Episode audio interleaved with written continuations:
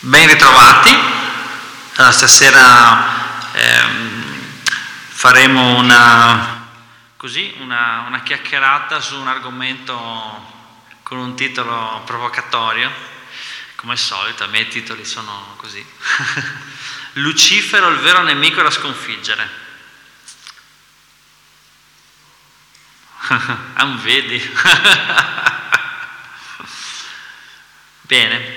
Per chi non mi conosce, io sono Tiziano Valentinuzzi, Ghiridari DAS, sono un dottorato in astronomia come formazione e ultimamente, nell'ultimo periodo della mia vita, mi sono dedicato al marketing online e frequento Prabhupada da oltre 25 anni e lo studio della Bhagavad Gita, studio della Bhagavad Gita, dei testi sacri di cui parleremo oggi, da oltre 25 anni. Vabbè, insomma, questo è giusto così se non ci conosciamo. Chi è che viene per la prima volta? Che è la prima volta che viene qui? Tra di voi? Nessuno, quindi fantastico. Quindi andiamo subito al sodo.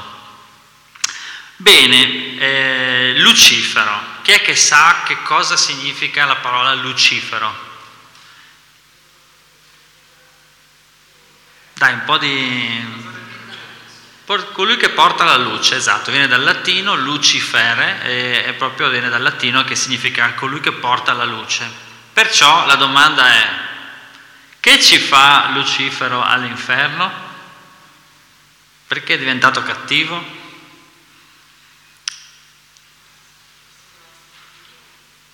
Perché voleva essere come Dio? Eh sì, sì, sì, sì. A un certo punto ha cambiato idea, perché prima era portatore, un nome così, portatore di luce, poi ne ha voluto essere come Dio, sì.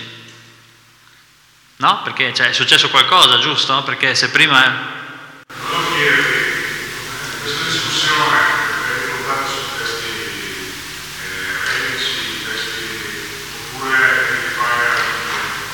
Ti fai alla?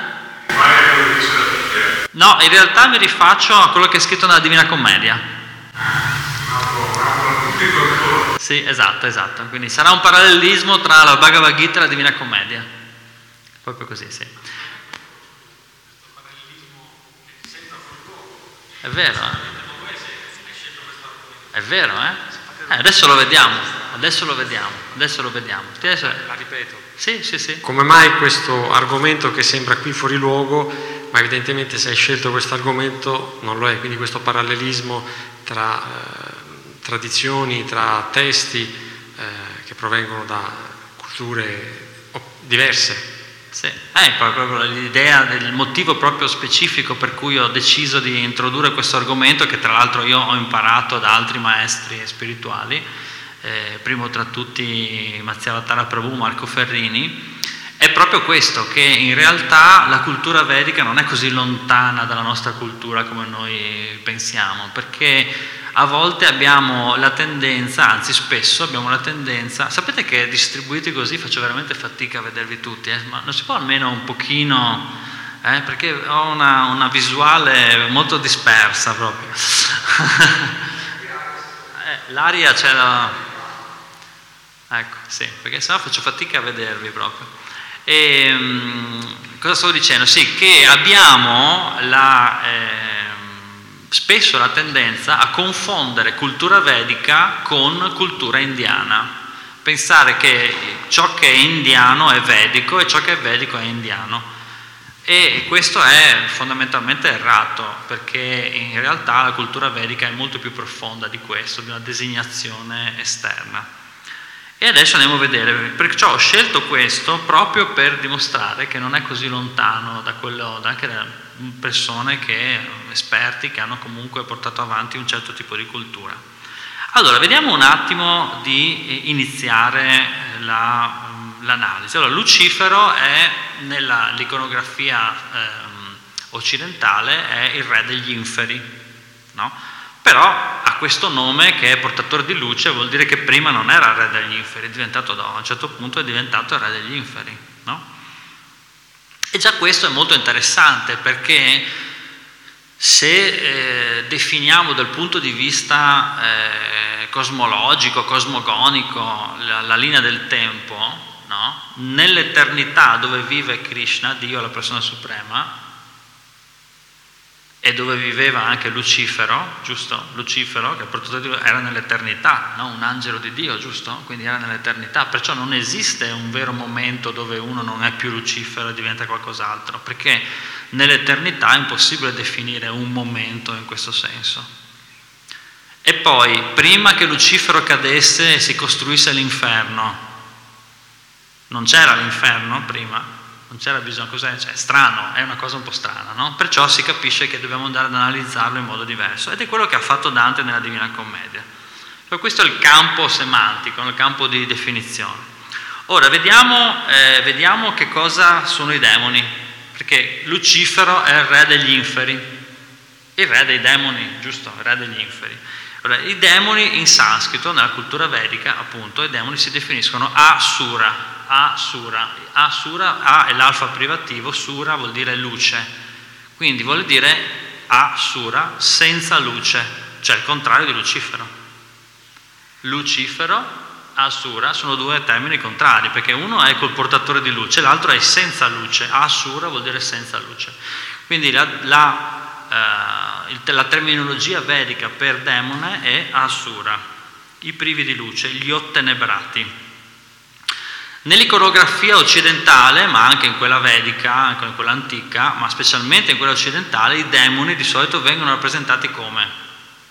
Disegnati o scolpiti come? Scuri, brutti, dei mostri, con le corna, la coda, un po' animaleschi, no? Capre, eh? eh? Corni, sì, con le, con le corna, sì, sì, certo, no? Quindi un po', un po', animaleschi, giusto? Anche questo è molto interessante, ce lo teniamo per dopo, tutti questi punti qua li mettiamo da parte e li, li, li mettiamo insieme tutti in un secondo momento. No? Questo fatto che in qualche modo i demoni non sono più tanto uomini, sono diventati un po' animali, anche molto animali, delle volte veramente brutti, animali proprio brutti, no? come si diceva. Bene, e, ehm, e, questi sono i demoni. Sarebbe interessante anche eh, vedere che la parola demone, che è una parola che viene dal greco, in realtà non ha niente a che vedere con questa iconografia, perché in origine la parola demon, daimon penso che si dica, eh, aveva a che fare con la propria capacità intuitiva, con il proprio talento. No? I greci antichi la usavano in questo senso, perché è tutto il contrario di demone. Perciò c'è un po' di, di confusione, di annessi strani con questi termini. Okay? Allora andiamo a vedere cosa dice, come descrivere i demoni la Bhagavad Gita. Capitolo XVI, verso settimo, inizia la descrizione di Krishna sugli Asura, i demoni. Vediamo quindi cosa dice Krishna nella Bhagavad Gita.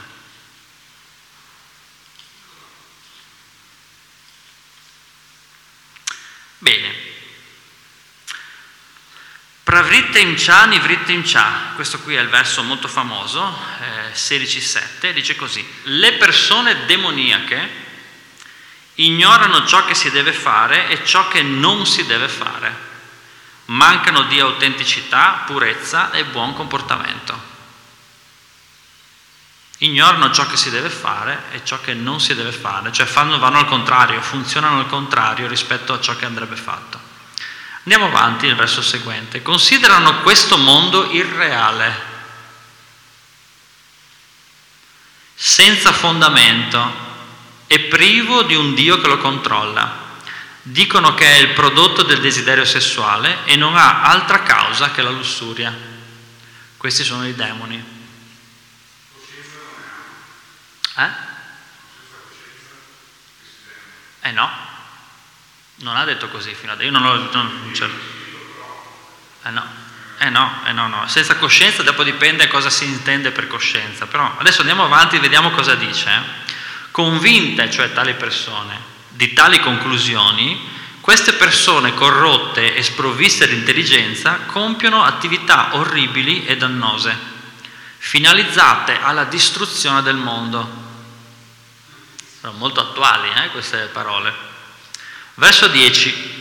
Prendendo rifugio nell'insaziabile lussuria, piene di orgoglio e vanagloria, si illudono e sono sempre inclini ad azioni malsane perché attratte da ciò che è temporaneo. Continua la descrizione degli Asura, versi 11 e 12. Credono che gratificarsi sia l'esigenza primaria della società umana, quindi vivono fino alla morte in un'ansia continua. Ricordatevi questa parola, ansia continua imprigionate da una rete di desideri illimitati e schiave della lussuria e della rabbia, e della rabbia, lussuria, rabbia, schiavi di desideri continui. Queste sono parole chiave importantissime da ricordare.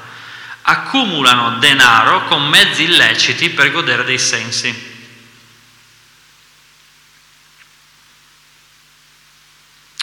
Oppresso dall'ansia e prigioniero in un labirinto di illusioni, si aggrappa eccessivamente al piacere dei sensi e scivola all'inferno.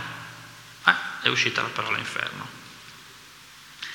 Presuntuoso e sprezzante, accecato dalla ricchezza e dalla superbia, si vanta, ricchezza, superbia, sprezzante, presuntuoso, si vanta di compiere occasionalmente dei sacrifici che sono tali solo di nome, perché eseguiti senza osservare alcuna regola.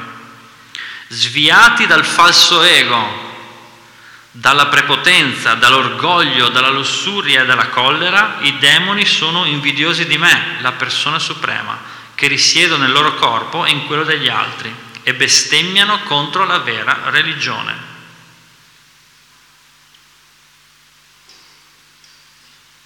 Molto interessante. Quando eh, Krishna dice religione intende dharma e vi ricordo che la parola religione viene dal, dal, latino religere che significa riconnettere ed è un sinonimo di yoga, quindi yoga e religione sono praticamente sinonimi come parole.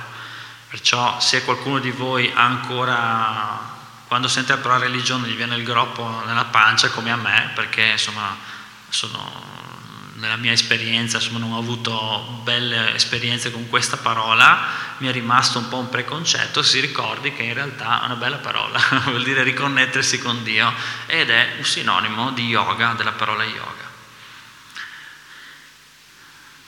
Bene.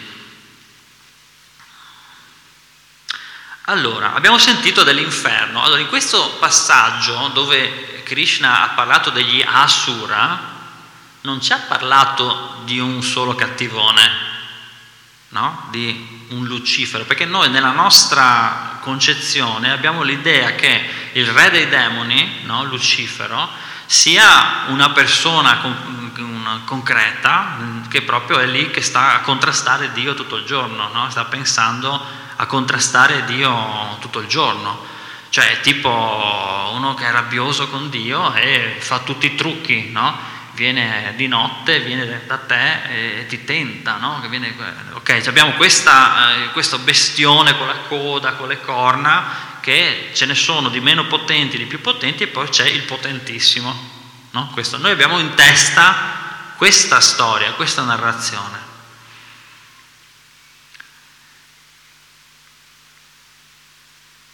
Invece Dante, nella Divina, nella Divina Commedia, ci fa una narrazione diversa, perché chi è che, modo, che è venuto in qualche modo in contatto con la Divina Commedia nei suoi studi, nella sua vita? Penso un po' tutti, no? Perché alle medie l'abbiamo studiato, giusto? Tutti abbiamo un po', più o meno, no, zero, qualcosina più o meno.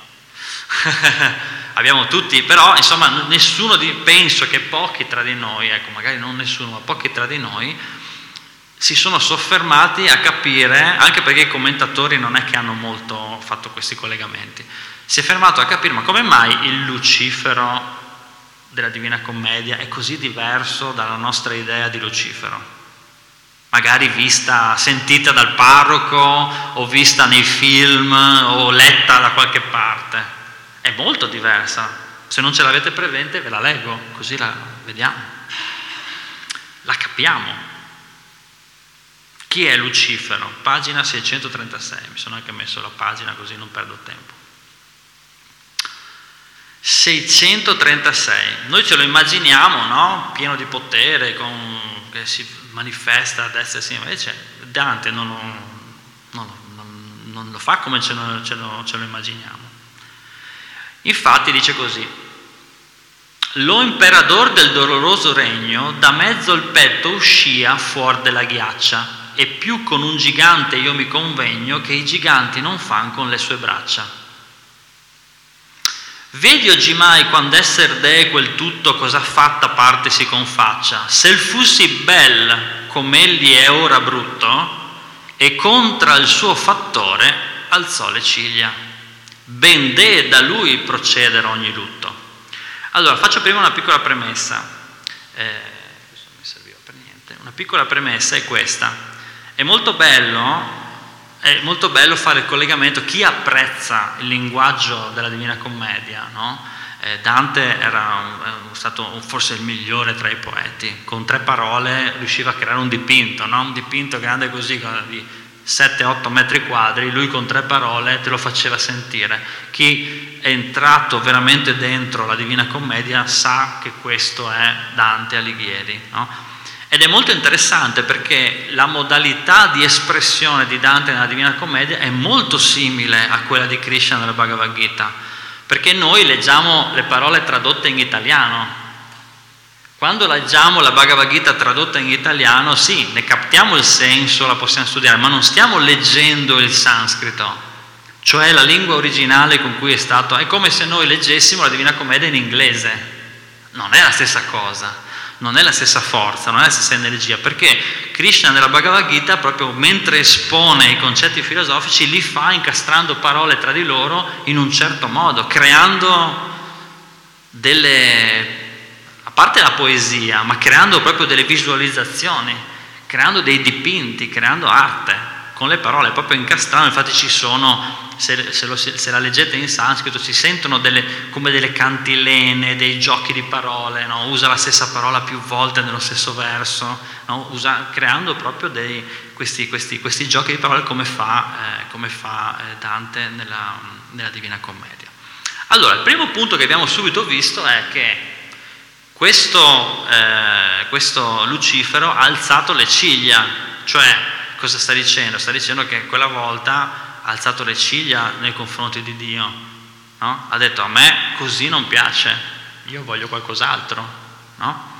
Ed è questo un primo punto, no? era così bello prima, era così tanto bello prima, così tanto adesso è brutto, ed è gigante, è enorme, è una cosa più grande che, da, che, che Dante abbia mai visto, tanto che dice che un suo braccio era come un gigante, un suo braccio, figurarsi tutto, quindi una montagna enorme, una, un'immensità, questo Lucifero. No? Però c'è un'altra caratteristica interessante, che invece di essere involto dalle fiamme, come ce lo immaginiamo di solito, Lucifero le fiamme, il fuoco dell'inferno, è nella ghiaccia, cioè è fino al busto qua, cioè fino all'addome praticamente, incastrato in questo ghiaccio quindi è immobile, non riesce a muoversi, è lì incastrato nel ghiaccio, non riesce a muoversi. Poi, nella, specialmente nei film, di solito fanno vedere Lucifero come un tipo avvenente, no?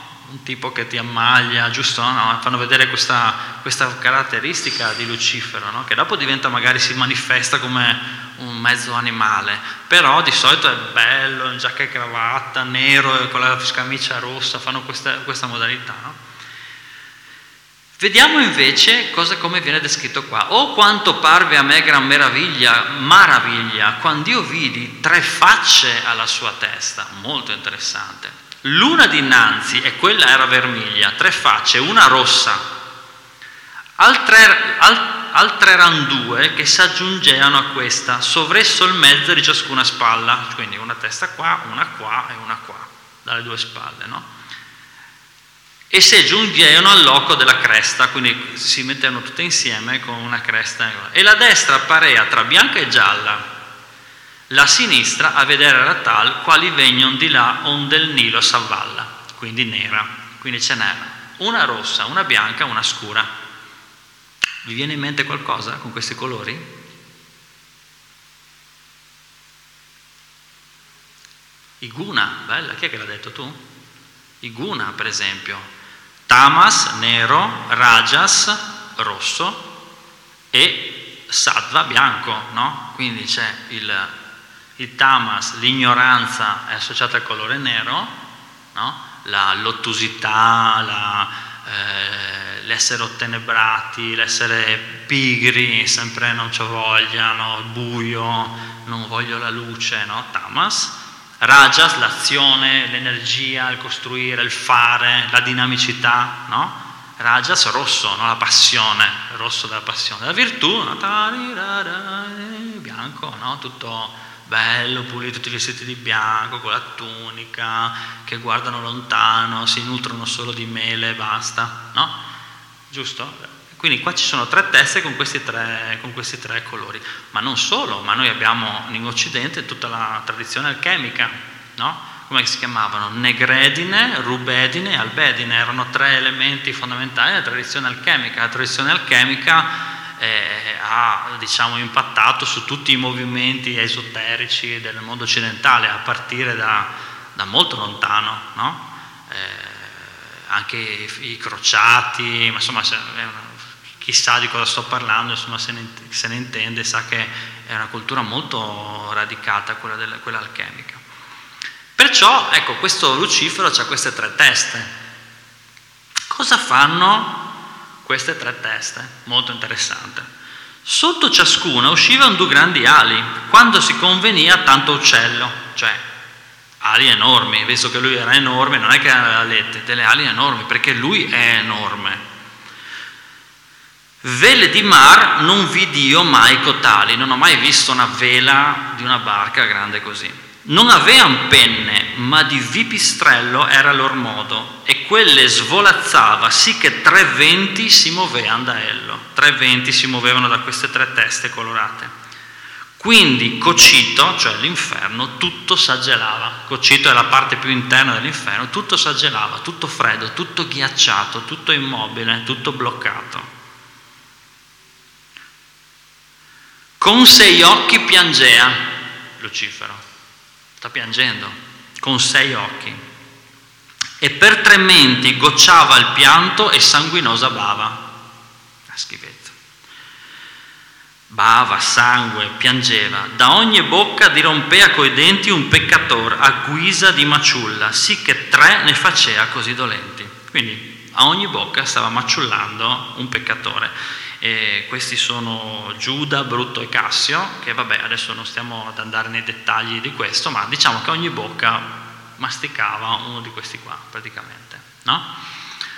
Allora abbiamo detto che c'è una bella correlazione con Iguna qui, no? ma soprattutto quello che mi interessava eh, farvi, farvi, notare è che Lucifero, nella, come così lo presenta, lo presenta eh, Dante Alighieri, è, tut- è, completamente diverso da come noi ce lo immaginiamo di solito, no?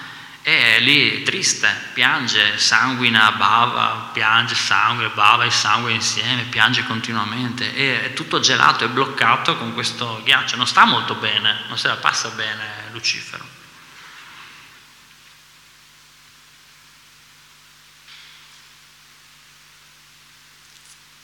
Cosa dice la Bhagavad Gita sui tre guna? La Bhagavad Gita sui tre guna dice che i tre guna, cioè questo nero, rosso e bianco, i tre guna costituiscono la natura materiale, tutta la materia. Quindi la natura materiale è costituita dai tre guna. La parola guna in sanscrito significa corda, legame. Eh, infatti Lucifero è nella ghiaccia, è legato, è bloccato, non è che si può muovere, non è che è libero, è nella ghiaccia. E i guna le sue tre teste, no? soffiano un vento forte. Infatti dice Krishna nella Bhagavad Gita che questa mia natura materiale, questi tre guna sono molto difficili da superare, anzi è praticamente impossibile. Sono forti, venti così forti. Lo stesso Arjuna si paragona al vento quando dice io ho capito cosa mi stai dicendo, ma per me controllare la mente è più difficile che controllare il vento. Quindi vedete che ci sono degli elementi di corrispondenza molto interessanti tra uno e l'altro.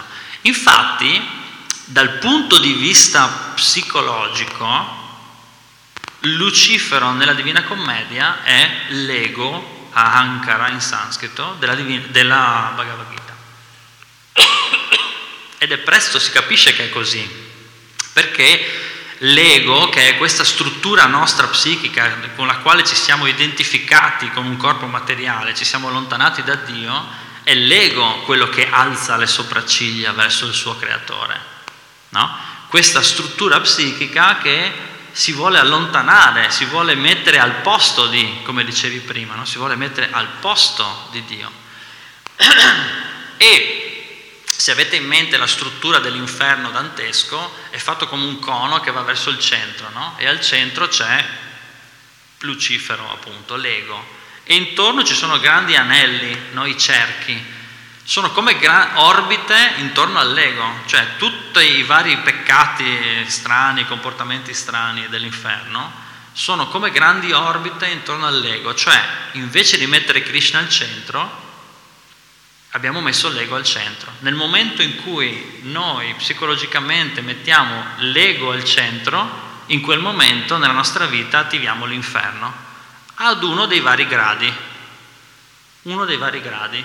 Potrebbe essere un'orbita grande, ampia, oppure un'orbita stretta. Come scendono le orbite dell'inferno? Nella, nella, nella, nella, mm, cosmogonia dantesca ci sono gli incontinenti, sono i cerchi più alti, quelli più lontani da Lucifero, i violenti sono quelli mediani e poi ci sono i fraudolenti, quelli più vicini. E anche qua è molto interessante perché le tre porte per verso l'inferno che adesso andremo a vedere sono la lussuria, la collera e l'avidità. Che incontinenti, lussuria, violenti, collera, fraudolenti, avidità. Uno imbroglia per che cosa? Per avere, come dicevo poco fa, gli Asura cosa fanno? Imbrogliano per avere, ingannano per avere più denaro, no? Perché devono soddisfare sempre più chi? Chi è che devono soddisfare? Se stessi, o meglio, l'identificazione erronea di se stessi, cioè l'ego, cioè Lucifero. Quindi vediamo che Divina, nella Divina Commedia Dante sta descrivendo la nostra situazione psicologica di allontanamento da Dio, no? che è esattamente la stessa che descrive Krishna nella Bhagavad Gita, ecco perché ho voluto fare questo, questa connessione. Cioè Ahankara, Ahankara in sanscrito vuol dire falso ego proprio, è Ahankara la causa, il vero nemico, che è una duplicazione del nostro sé, o meglio, è un sé falso, infatti si dice falso ego, no? mentre il sé è l'anima, noi siamo l'anima, non siamo l'ego, no? questo ego accentratore. E poi non è un solo ego, perché ognuno di noi, no? È come se noi avessimo tanti vortici sopra la nostra testa, infernali, no? andiamo in giro con questo vortice infernale ognuno vuole essere il migliore tra i luciferi, solo che ci immaginiamo Lucifero come il grande goditore. Giusto? Noi nella nostra mente, per qualche motivo strano, ci immaginiamo che essere Lucifero è figo. Vabbè, cosa? Cioè, ah, Lucifero, tutte le potenze, no? Viene fatto il film, fanno vedere che lui è molto potente, no? O no? Giusto? Ce lo immaginiamo così. E infatti noi, ci piace, noi piace l'idea dell'ego che io, guardate, senza dirlo io a speculare, vi leggo cosa dice Krishna Gita perché è tutto scritto nelle scritture vediche appunto, questo, questo, questi punti. Dice infatti Krishna, no?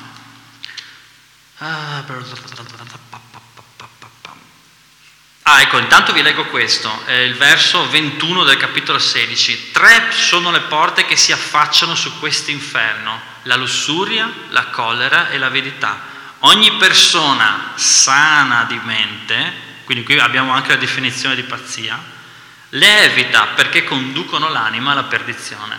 Queste tre porte sono le stesse che ha descritto Dante quindi diceva, si diceva appunto sicuramente Dante, un occhio alla Bhagavad Gita l'aveva, l'aveva data. E aspetta, mi sono perso quell'altro pezzo. Eccolo qua. Eccolo qua. Cosa pensa, dice Krishna ad Arjuna, cosa pensa chi ha una natura demoniaca? Dice, sono ricco, pensa, no? e secondo i miei piani lo sarò sempre di più. Questo è il verso 15, 16-15. Ho ucciso quell'uomo perché era un mio nemico e ucciderò chiunque mi contrasterà. Sono il padrone di tutto e me la godo. Sono perfetto, potente e felice. Sono il più ricco e ho una parentela aristocratica. Nessuno è più potente e felice di me. Farò un po' di carità e qualche sacrificio e me ne compiacerò in questo modo e me ne compiacerò appunto. In questo modo l'ignoranza lo illude, perché la realtà qual è? Che lui è nella ghiaccia. La realtà è che noi siamo nella ghiaccia, bloccati fino a qua, con questi venti gelidi e piangendo lacrime e sangue. Questa è la realtà. Quello che noi ci illudiamo si chiama illusione per quello, per quello si chiama illusione. E la realtà invece è che noi siamo, nel momento in cui ci identifichiamo con il falso ego, nella ghiaccia. Ora, il simbolo del ghiaccio no, è il freddo gelido, no? freddo gelido, quindi quella sensazione di non vita, freddo gelido, è l'essere bloccati, quindi non essere liberi. Finché siamo sotto la dominio dei guna non siamo liberi, siamo bloccati. Ci sembra di essere liberi, ma noi siamo bloccati o al massimo ci comportiamo in modo automatico. Ma un'altra, vers- un'altra diciamo, sfumatura di questa ghiaccia è che l'inferno è caratterizzato da dare la colpa agli altri, l'immobilità del dare la colpa agli altri, del lamentarsi. Io soffro perché è colpa di quello là, io non ho più soldi perché è colpa dell'altro, ho questo problema perché mia madre non mi ha mai insegnato, mio padre non mi ha dato l'eredità o qualsiasi cosa sia, il mio datore di lavoro è cattivo, no? Il mondo è strano, capito? Putin è sbagliato, Zelensky è cattivo, le mascherine non vanno bene, le mascherine vanno bene, Conte è un brutto coso, come è quell'altro adesso? Draghi è un pervertito. Cioè, qualsiasi cosa ci succeda è sempre colpa di qualcun altro. Ecco, la caratteristica dell'inferno di Dante è che ogni persona che lui incontra, quella persona maledice sempre gli altri. Scusate, dà la colpa agli altri, cerca vendetta. Caino attende chi a vita ci spense, dice Francesca a, scusate, a, a Dante. Ma chiunque, no? chiunque eh, incontra è sempre colpa di qualcun altro, qualcun altro è stato cattivo, qualcun altro è stato ingiusto, no? e c'è la, la ricerca della vendetta. Non vedo l'ora che muore anche lui, così avrà la sua punizione. Questo è lo stato psicologico dell'inferno, questo è lo stato psicologico di, del falso ego. Quindi questo particolare, che non è un particolare, del motivo per cui eh, lo stesso Dante dice, no? Eh, voi degli intelletti sani, badate bene, adesso non me lo ricordo a memoria, ma dice, ma voi che avete gli intelletti sani, badate bene alla scienza che si nasconde dietro i versi strani. Cioè quando vi sembra che sto dicendo delle robe un po' sconquassonate, in realtà vi sto dicendo qualcosa che in quel periodo lui non poteva dire direttamente, se no lo bruciavano sul posto. No, perché quel periodo 1200 e passa eh, là c'è l'Inquisizione, c'è tutta una situazione storica molto complicata, no? Perciò lui nasconde dietro i versi strani. Questo punto del lamentarsi, del, uh, del accusare gli altri, della ricerca di vendetta, è proprio una caratteristica che anche dell'inferno, che diventa anche una cartina di tornasole per noi. Facciamo un gioco.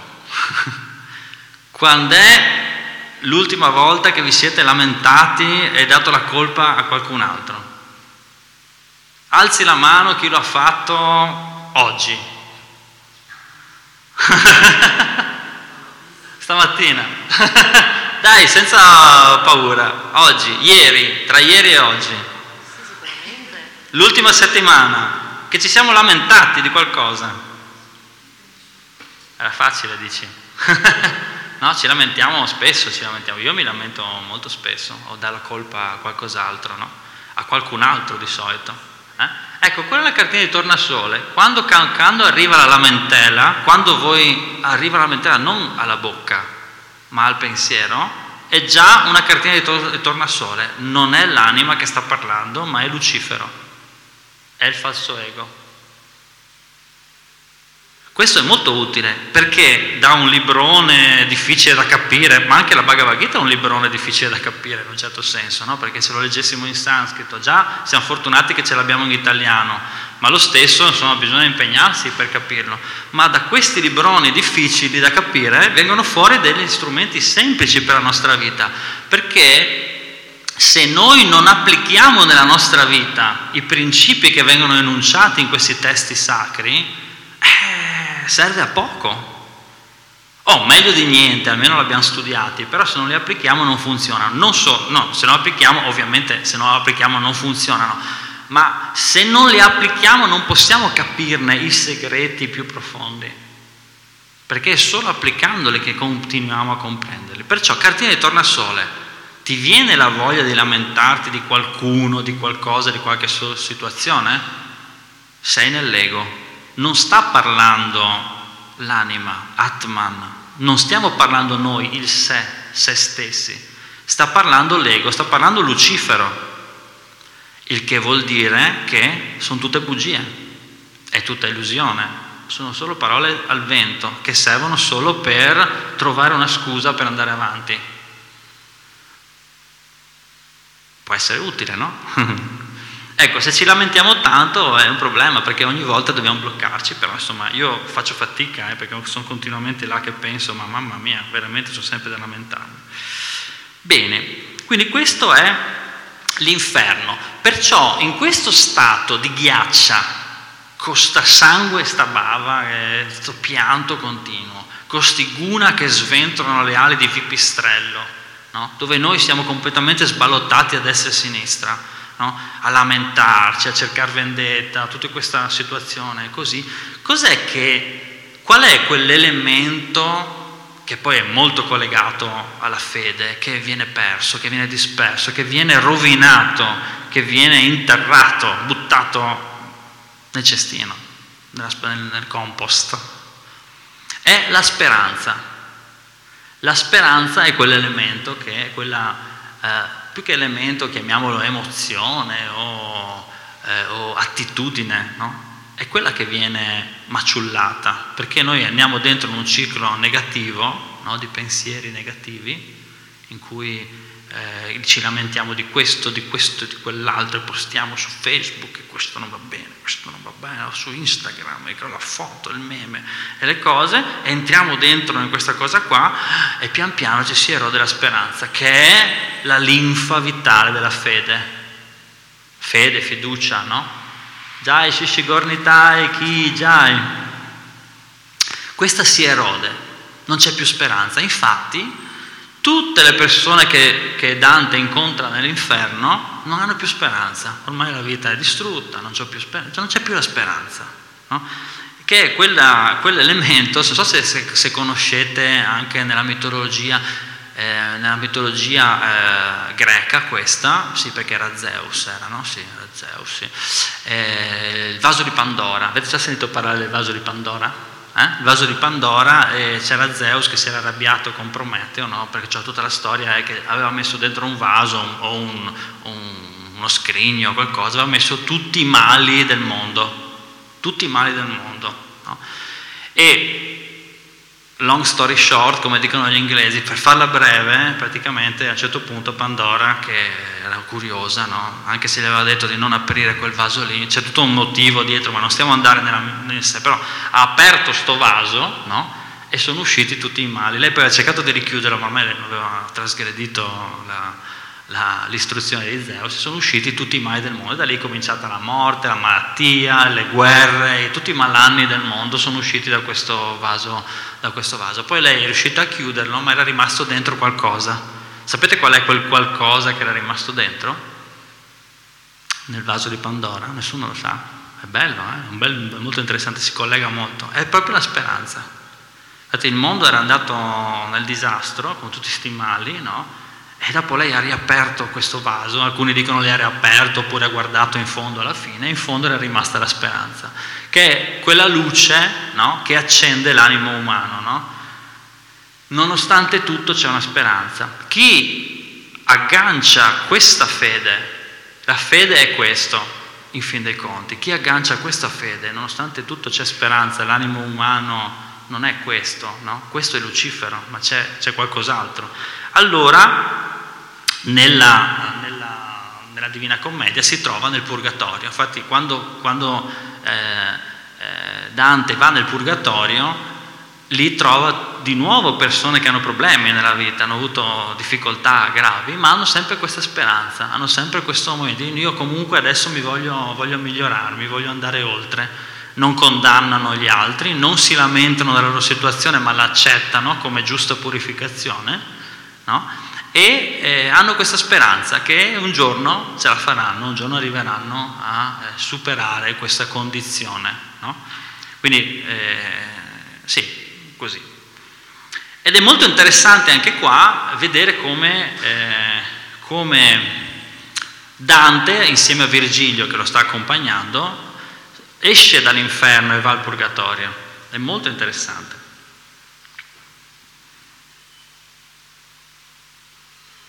Ah no, sono, andato, sono già di qua, scusate un attimo che lo ritrovo.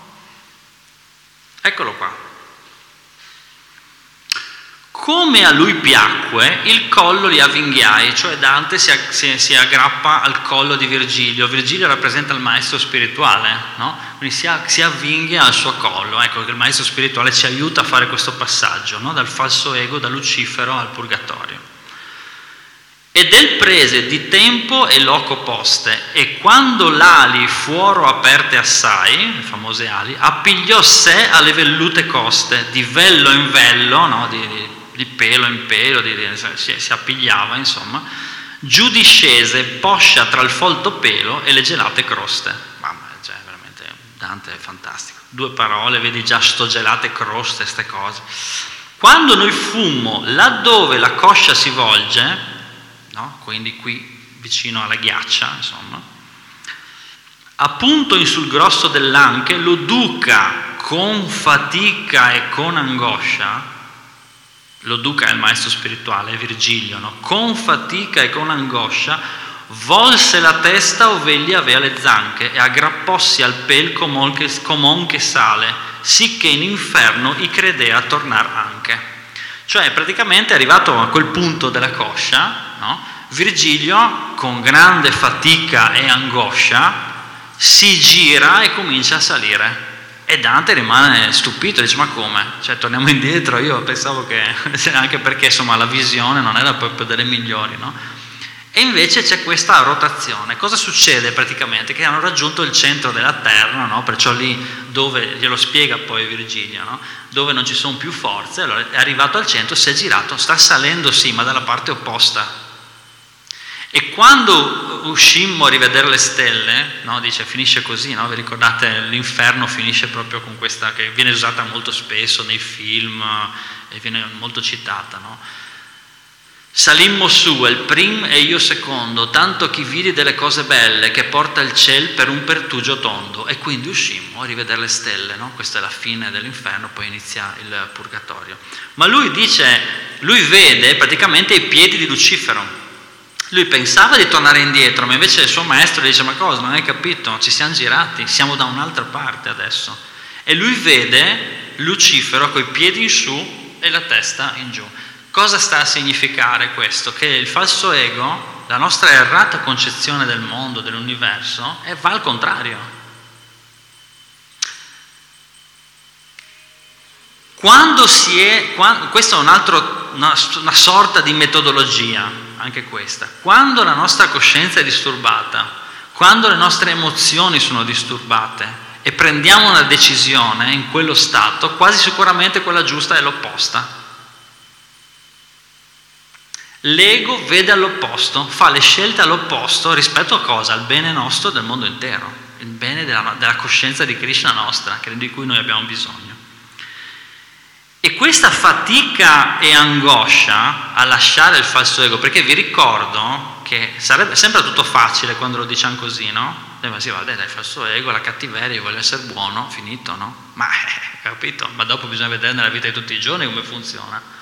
Il problema qual è? Che noi abbiamo paura di lasciare la gratificazione dei sensi, perché abbiamo paura di lasciare tutto, di lasciare il gusto, di lasciare la parte migliore della vita, i miei anni migliori della vita. Non so, immaginatevi voi di aggiungere altri, altri modi, no? E infatti c'è una certa angoscia, ci vuole coraggio ad abbandonare il falso ego e ad andare dall'altra parte. Perché, sai, eh, allora perdo tutto. Perché abbiamo la concezione che la felicità è il godere dei, dei, godere dei sensi. Abbiamo questa errata concezione, perciò abbandonarla ci mette questa angoscia. Vi è mai capitato, io, a me capita specialmente la sera quando vado a dormire, no? eh, mi capita di pensare alla morte, sarà perché sto un po' invecchiando un po' alla volta, ma insomma mi, mi capita, magari penso alla morte, magari qualche amico è morto, qualche se, viene questa, mi viene questo pensiero, no? E mi manca il respiro, no? Ti viene la, l'angoscia, la visualizzo come un vuoto no? che, si, che, si, che, che, ti si viene qua nella pancia e dici, ah, oh, caspita, e, do, e, dopo cosa ci sarà dall'altra parte? No? Sono 25 anni che studio queste robe, ma capito, rimane l'angoscia. Infatti anche il maestro spirituale Virgilio ha un po' quell'angoscia, quell'ansia. Vi ricordate prima che diceva, vi dicevo, ricordatevi ansia, diceva che gli Asura sono sempre in ansia perché devono avere, devono fare, devono proteggere, devono conquistare, devono godere ancora di più, sono sempre in ansia perché ci deve essere un, una continua alimentazione del loro desiderio perché se no si spegne tutto e rimangono nel vuoto, rimangono nell'angoscia. Ok? Molto interessante questa cosa che Lucifero, quando si va dall'altra parte, cioè quando si va nel purgatorio, quando si va nella liberazione, quando si va in un processo di purificazione, si vede quello che c'era prima al contrario, dice ma caspita, ma era tutto al contrario, era tutto sbagliato, era tutto sbagliato, anche questo mette un po' di angoscia, eh? perché immaginarsi che io ho 50 anni quest'anno, immaginarsi che per 50 anni hai visto tutto, pensavi una cosa ed era tutto al contrario, cioè, ti mette un po' in crisi, eh? ti mette un po' in crisi, perciò. Ed è molto interessante perché nel quindicesimo capitolo della Bhagavad Gita, Il quindicesimo capitolo della Bhagavad Gita inizia così, è veramente, secondo me, cioè per me è illuminante proprio questa cosa qua, questo collegamento, sapere che Dante, Dante è il padre della nostra letteratura, nostro, della nostra cultura italiana, no? Sapere che lui era dentro queste cose qua, ragionava, no? E vuol dire che chissà quanti altri Vuol dire che non è una cultura vedica che viene dall'India, chissà dove, nessuno l'ha mai, cioè viene da là, è stata trapiantata, che adesso dobbiamo diventare tutti indiani. Vuol dire che questa era una cultura che si era diffusa già in tutto il mondo. Vediamo cosa dice Krishna nella Bhagavad Gita, capitolo 15, verso 1. Dio, la persona suprema, disse, si narra di un eterno albero baniano con le radici protese verso l'alto e i rami verso il basso proprio come Lucifero, è gambe in su e a testa in giù, le cui foglie sono gli inni vedici.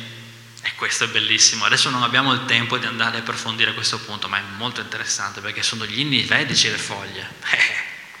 perché gli inni vedici non sono la cultura vedica, o meglio, lo sono in un certo senso, bisognerebbe approfondire questo, molto interessante, però non abbiamo il tempo oggi. Chi conosce quest'albero conosce i Veda, Bella. Stiamo parlando di Lucifero, eh? Lucifero conosce molto bene i Veda, specialmente i Luciferi più potenti. Gli esseri più potenti di questo mondo, luciferini, conoscono molto bene i Veda, sanno molto bene come sfruttare l'energia materiale, perché i Veda è tutta la conoscenza, anche questa parte. Nutriti dalle tre influenze materiali, i tre guna di prima, i suoi rami vanno sia verso il basso che verso l'alto, i suoi germogli sono gli oggetti dei sensi, mentre alcune sue radici si estendono verso il basso e sono legate alle azioni fruttifere della società umana, cioè le azioni che portano risultati. Io voglio, quello che dicevamo prima, no? Che abbiamo letto prima. La sua forma non può essere percepita nel mondo materiale, Nemmeno, infatti sta all'inferno sottoterra, no? Nel mezzo del cammin di nostra vita mi ritrovai per una selva oscura e dopo va giù all'inferno, va in profondità, no? che poi è l'inconscio quello a livello psicologico, no? va in profondità. Non è che si vede qua, perché basta che ci danno un contentino, una pizza e un bel gelato, ci danno un contentino e noi dimentichiamo tutto, Zelensky, Putin, eh, cos'altro, mascherine, Covid, tutto dimentichiamo, basta che ci danno un contentino, no? Ci immergiamo subito nel contentino e funziona così l'economia oggi, eh? Noi non siamo grandi geni che abbiamo capito tutto, noi siamo dentro le reti di Maya e questi cosiddetti demoni Asura ci giocano alla grande con noi, perché con un gelatino si prendono tutta la fetta di torta, che è la nostra libertà. Ecco che noi ci ritroviamo nella ghiaccia per un gelato. Chi mi conosce sa che io uso sempre il gelato e la pizza perché sono i miei due elementi fondamentali di, della coscienza di Krishna. Eh. Io sono diventato devoto ho aderito al movimento per la coscienza di Krishna nel gennaio del 97 perché sono venuto qua, qui non c'era il tempio, c'era una tavola lunga così, no? E, e, ho capito subito che mangiare il prasada, cioè la misericordia, il cibo offerto a Dio, era molto importante nella pratica e questo mi ha molto attirato. Ma quando mi hanno messo a colazione alle 9 del mattino due fette di pizza così, così, cioè, il piatto era così e le due fette uscivano dal piatto. Poi è passato un altro devoto con due bomboloni, i, come si chiamano? I grafen, grossi così, 9 del mattino, grossi così. E poi è arrivato un'altra terza persona con una mestolata di crema pasticcera, me l'ha messa sopra i bomboloni, capito? Ho detto, io non andrò mai più via. Rimarrò qui per sempre, infatti così è stato. Per, per, ora, per, per 25 anni è stato così per ora. Perciò questo è il discorso. Allora cosa dice? Nessuno può comprendere dov'è la fine, l'inizio e la base di quest'albero dalle radici profonde. Occorre per, cosa dice Krishna, che non, non ha mezzi termini qua, eh. nel capitolo 15 è molto, è molto tosto Krishna. Occorre però abbatterlo con determinazione, usando l'arma del distacco e in seguito cerca, cercare quel luogo da cui non si torna più per poi abbandonarsi a Dio, la persona suprema, dal quale tutto ha inizio e si espande da tempo immemorabile. Quindi l'alberone al contrario, il Lucifero al contrario, il falso ego, no? Tut, facciamo tutta la catena di collegamenti, bisogna abbatterlo e basta. Cioè non c'è che dobbiamo coccolarlo, dobbiamo... sì, ci possiamo un po' parlare per dirgli ascolta, adesso ti abbatto però, cioè non ci sono mezzi termini perché è al contrario, non possiamo ragionare al contrario. Col contrario non si può ragionare, bisogna tornare nella normalità, nell'essere, nell'essere vero, nella vita vera e da lì ragioniamo. Perciò Krishna dice quell'albero va abbattuto. Vi ricordo che quell'albero ha le foglioline dei Veda, molto interessante, però adesso non riusciamo ad andare, ad andare su questo. Quindi dicevamo che abbandonare eh, l'ego dà un certo senso di angoscia, sì. Per chi tra di noi si sente questa angoscia, dice ma io non so, però ho capito, ma io, ma sì, ma no. Sappiate che è naturale, è normale, perché siamo in un mondo di illusione. Non so se avete visto il film Matrix. Avete chi ha visto il film Matrix? Chi non l'ha visto è un pezzo di vita che gli manca, però insomma... Ma eh, nel film Matrix, per andare dall'altra parte, no, Morpheus a Neo gli presenta due pastiglie, due, due pastiglie, sono simboliche ovviamente, no? quella rossa e quella blu. Se prendi quella blu, tutto torna come prima, arrivederci. Se prendi quella rossa, tutto non sarà più come prima, ma non potrai tornare indietro, gli dice, no? E quindi questo scollegamento è una cosa in effetti brusca, che fa un po' male, fa un po' paura, fa angoscia. No? Ed è assolutamente naturale, non dobbiamo dare all'angoscia il compito di decidere per noi. È assolutamente naturale perché sono vite e vite che stiamo in quella mentalità. La mentalità del falso ego. Ognuno ha il suo falso ego, ognuno vuole essere Lucifero, Dio, la persona suprema, e quindi si fanno le guerre, si fanno le lotte, si rubano le mogli, i mariti, i soldi. Anche da, da, proprio ieri uh, al mio, mio vicino gli hanno rubato in casa, Così, no? Questi sono i vari Lucifero, questi turbini mentali che girano per il mondo, ogni tanto scassano qualcosa, no? fino a diventano così, così grandi questi mulinelli, no? questi, questi, demoni diventano così potenti che a un certo punto distruggono il mondo intero. Un pulsantino, un po' di bombette atomiche e abbiamo finito tutto. Ma Krishna sta dicendo ad Arjuna, in questo verso, appena detto, cosa ha detto? abbandonarsi a Dio la persona suprema, dal quale tutto ha inizio e si espande da tempo immemorabile, cioè anche il falso ego arriva da lì. Tutto questo meccanismo è divino in realtà. E tutto viene da lì, quindi anche se si sganciasse veramente la bomba atomica, sarebbe dentro il programma. Quindi questi esseri che si autodistruggono sono dentro il programma. Perciò noi non abbiamo il compito di stare lì ad attaccare gli altri, a bombardare, a meno che non siamo militari, insomma che dopo c'è tutto un discorso lì a parte, ma il nostro compito non è lamentarci e stare nella ghiaccia anche noi, il nostro compito è produrre luce, girarci dall'altra parte e seminare luce, no? nel nostro caso cantare il santo nome insieme, praticare le qualità della bhakti, eccetera, eccetera.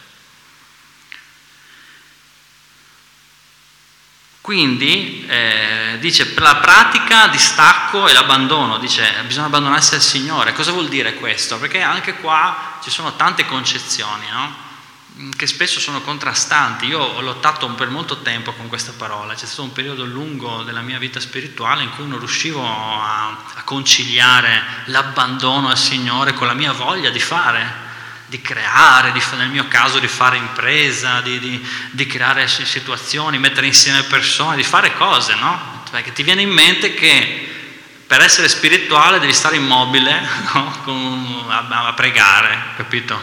Sì, per qualcuno può essere quella la via, ma non è per tutti. Anzi, Krishna nella Bhagavad Gita incoraggia Arjuna, e questo ve lo dico alla fine così per darvi la ciliegina sulla torta, incoraggia Arjuna a fare una guerra nucleare con quello che oggi sarebbe gli Stati Uniti.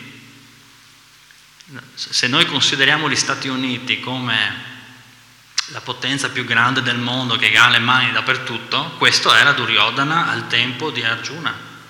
Duryodhana aveva tutto, il mondo intero praticamente. Krishna sta incoraggiando Arjuna a combattere, a ingaggiare una guerra nucleare con Duryodhana, gli Stati Uniti, in quel, in quel momento. Perciò voglio dire, fare tanto, non stare. E lui, pensate, lui cosa voleva fare? Voleva andare nella foresta, dice no, io non, non voglio fare questa roba qua, mi sembra una cosa sbagliata, no? preferisco andare nella foresta, perciò tutta la dinamica della, della Bhagavad Gita avviene in questo contesto, che tra l'altro è molto attuale. No? Perciò anch'io con questo concetto dell'abbandono ho fatto tanta fatica a conciliarlo, no? Nella mia vita, perché con questa voglia, perché anche là abbiamo dei preconcetti, abbiamo delle false idee sull'abbandono. Cioè non è che noi dobbiamo abbandonarci spegnendo il cervello e bloccando ogni nostra attività creativa, è tutto il contrario, è tutto il contrario, il punto è il modello. Il, se esiste Dio, il miglior universo possibile l'ha creato Lui. è molto semplice, questa è l'idea. Cioè noi non, non, non abbiamo questa capacità, perciò c'è già un modello fatto eh, prendiamolo per buono, no? Abbandonarsi a Dio significa seguire il flusso di quell'energia, che di, quella, di, quel modello che lui ha già creato, che ovviamente nella Bhagavad Gita viene spiegato, è basato sulla bhakti, sull'amore, no? che ha diverse sfaccettature. Su questo campo noi abbiamo il compito di sviluppare i nostri talenti, le nostre capacità, il nostro desiderio di fare, di fare bene, di migliorare il mondo, di migliorare gli altri, cioè di migliorare noi prima di tutto, ma per migliorare anche la situazione di altri, quindi costruire ponti invece che eh, distruggerli. Per fare questo però bisogna andare dall'altra parte, perché il falso ego invece vuole distruggere, vuole mangiare, vuole sfruttare, vuole corrompere. No, dobbiamo andare dall'altra parte, questo è l'esercizio spirituale che ci viene chiesto no, da Prabhupada, dal movimento Hare Krishna, dal movimento per la coscienza di Krishna. Grazie per l'attenzione, buona serata, buona continuazione.